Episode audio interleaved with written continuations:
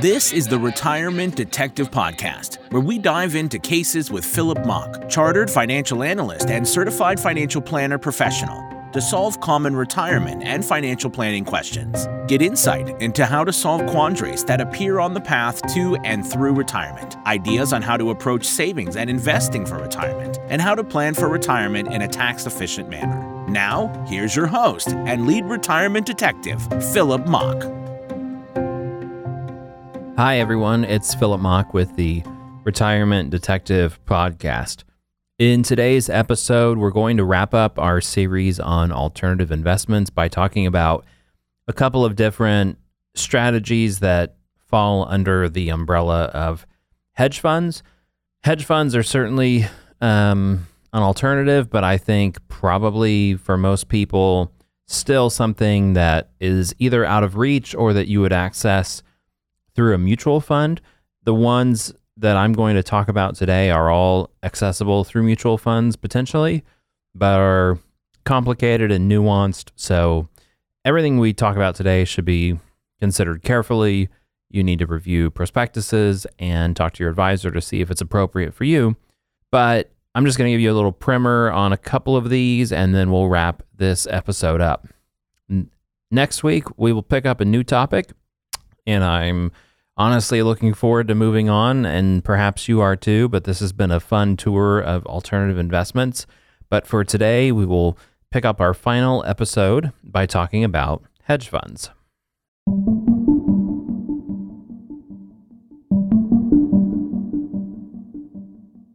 Hedge funds are sort of a catch all, in my opinion, for something that's not a stock, not a bond, not a commodity, not real estate, not private equity. If it's something else, then it's probably lumped into hedge funds. Hedge funds have been around a long time. They're private, usually accessed by only the most exclusive of investors, typically associated with higher fees.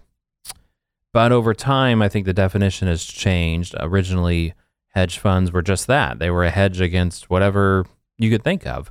They would move at times rapidly and in great proportion among different asset classes, kind of moving where they saw fit in an effort to generate a return that was tied to nothing, basically. It was a hedge for everything. Now I think it's a little more generalized and uh, really accounts for some of these strategies that don't really fit in to any other category. And really, you could fit in just about anything into this bucket that doesn't fit into one of the others. But today, I want to isolate by talking about just a couple uh, hedge fund strategies that are, are, are the more common ones, I guess.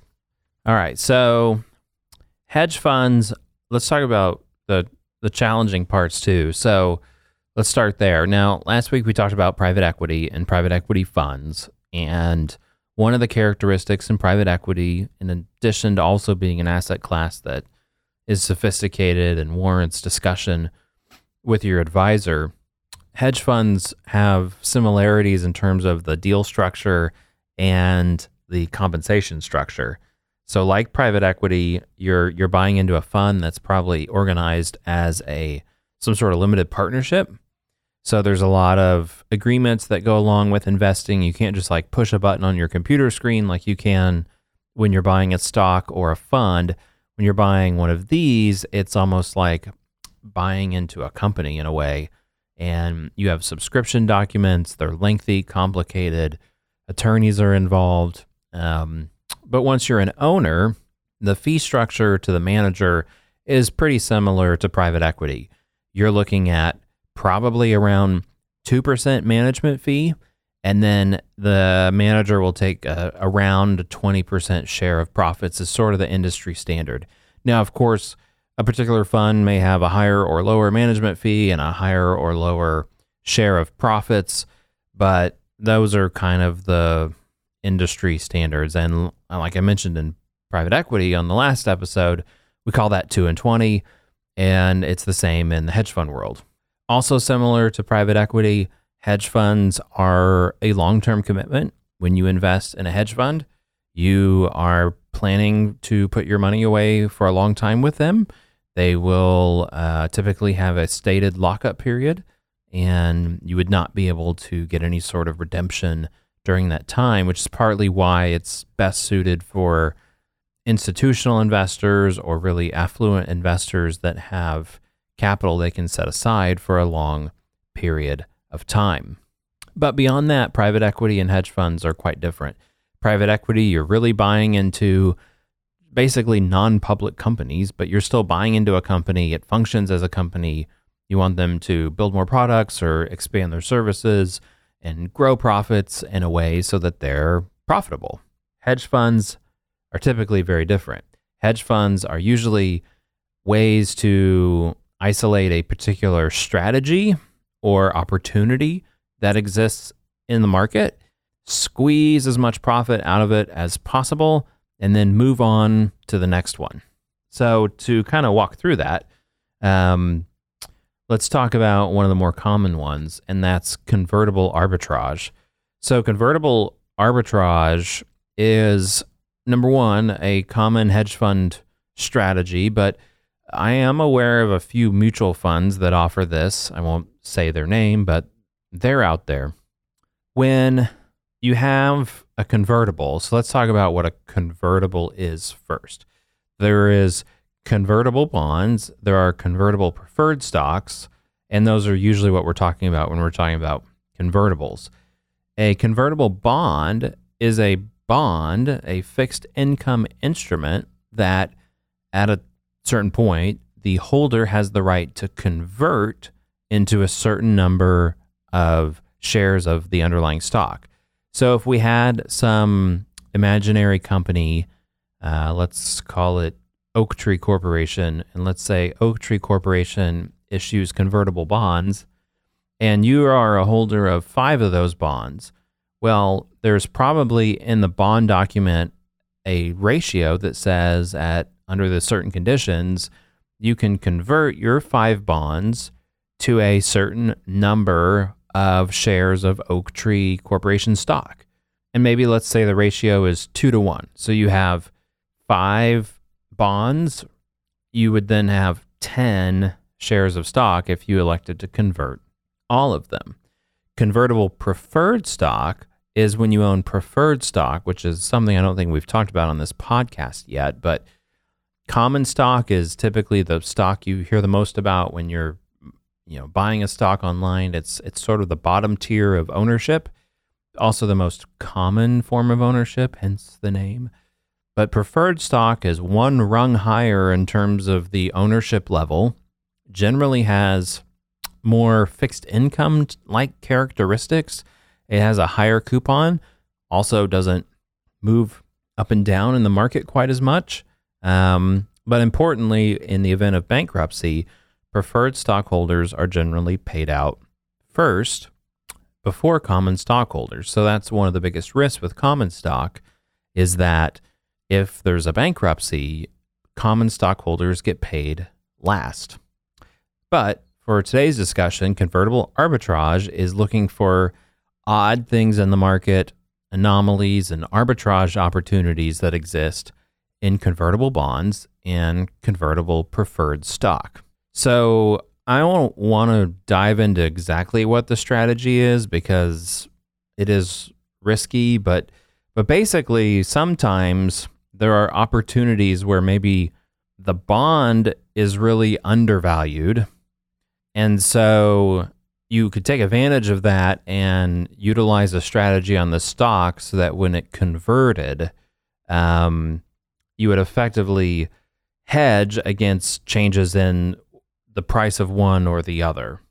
Like I said, I don't want to dive into the strategy itself because uh, I wouldn't want someone to attempt to replicate it, but but the convertible feature creates, let's just say, unique opportunities to harness other strategies like options uh, to lock in return streams that you might not be able to with a more traditional bond or traditional stock.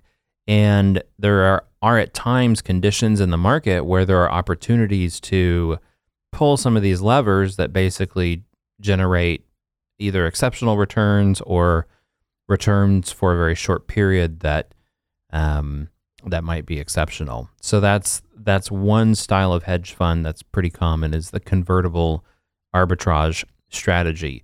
Another one that sounds similar but is very different is merger arbitrage. And this one is similar in that it's identifying uh, temporary mispricings in the market, but this time it's based on two companies that have agreed to do a deal with each other. Either they're merging or one is buying the other. It's a takeover. Um, there are opportunities in the market and some historical conditions that exist when companies announce these things. And so merger arbitrage funds go in and attempt to capitalize on that short price anomaly. And it typically wouldn't last longer than the the deal being potential in the sense that once the deal either closes or fails, that window of opportunity also closes. But for a period in history, um, there are some some ways you can take advantage of uh, the pricing mis- mismatch when mergers are announced. Another one that's pretty common is called a market neutral strategy. So it is sort of as it sounds.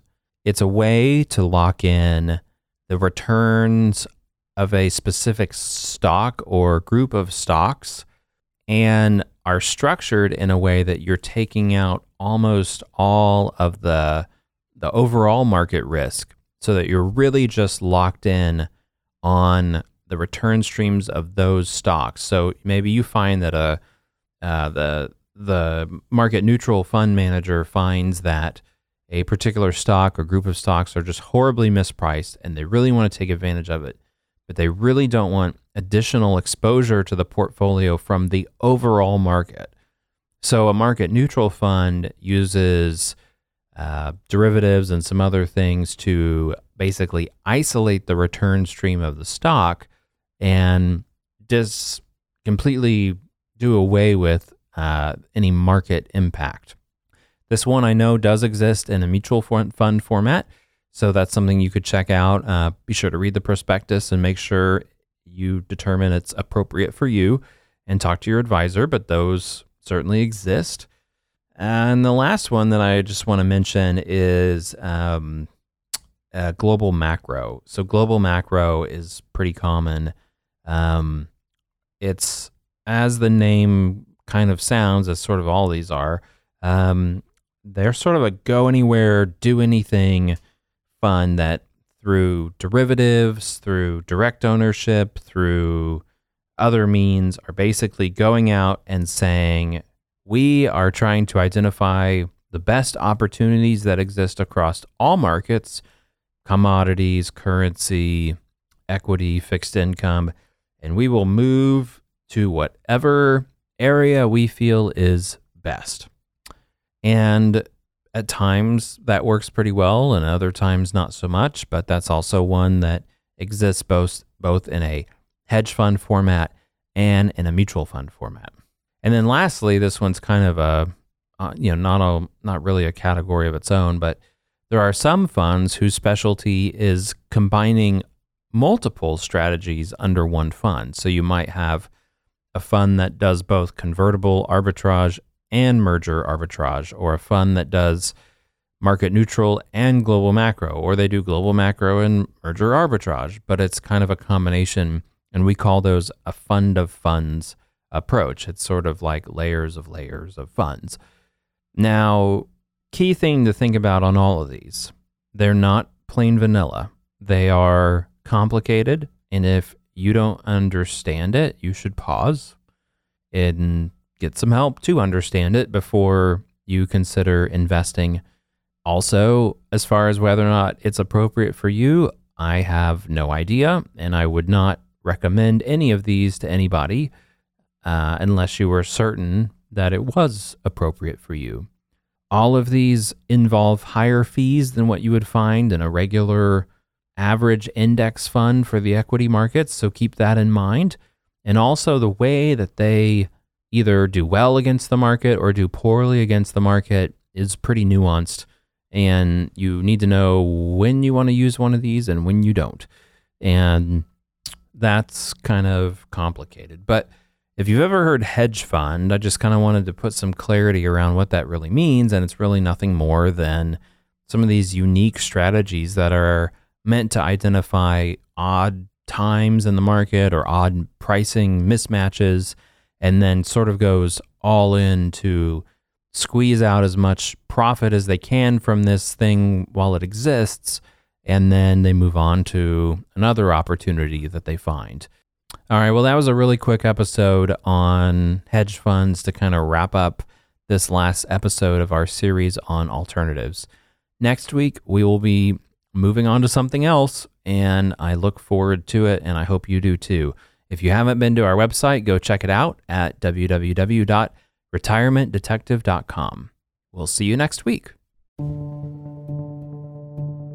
This recording strictly is for informational, educational, and entertainment purposes only and should not be considered investment advice. Opinions expressed are as of the date of recording. Such opinions are subject to change.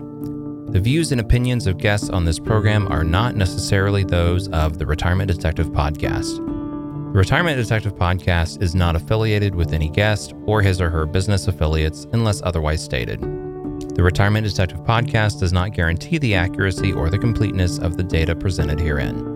Retirement Detective Podcast shall not be responsible for any trading decisions, damages, or other losses resulting from or related to the information, data analysis, or opinions or their use.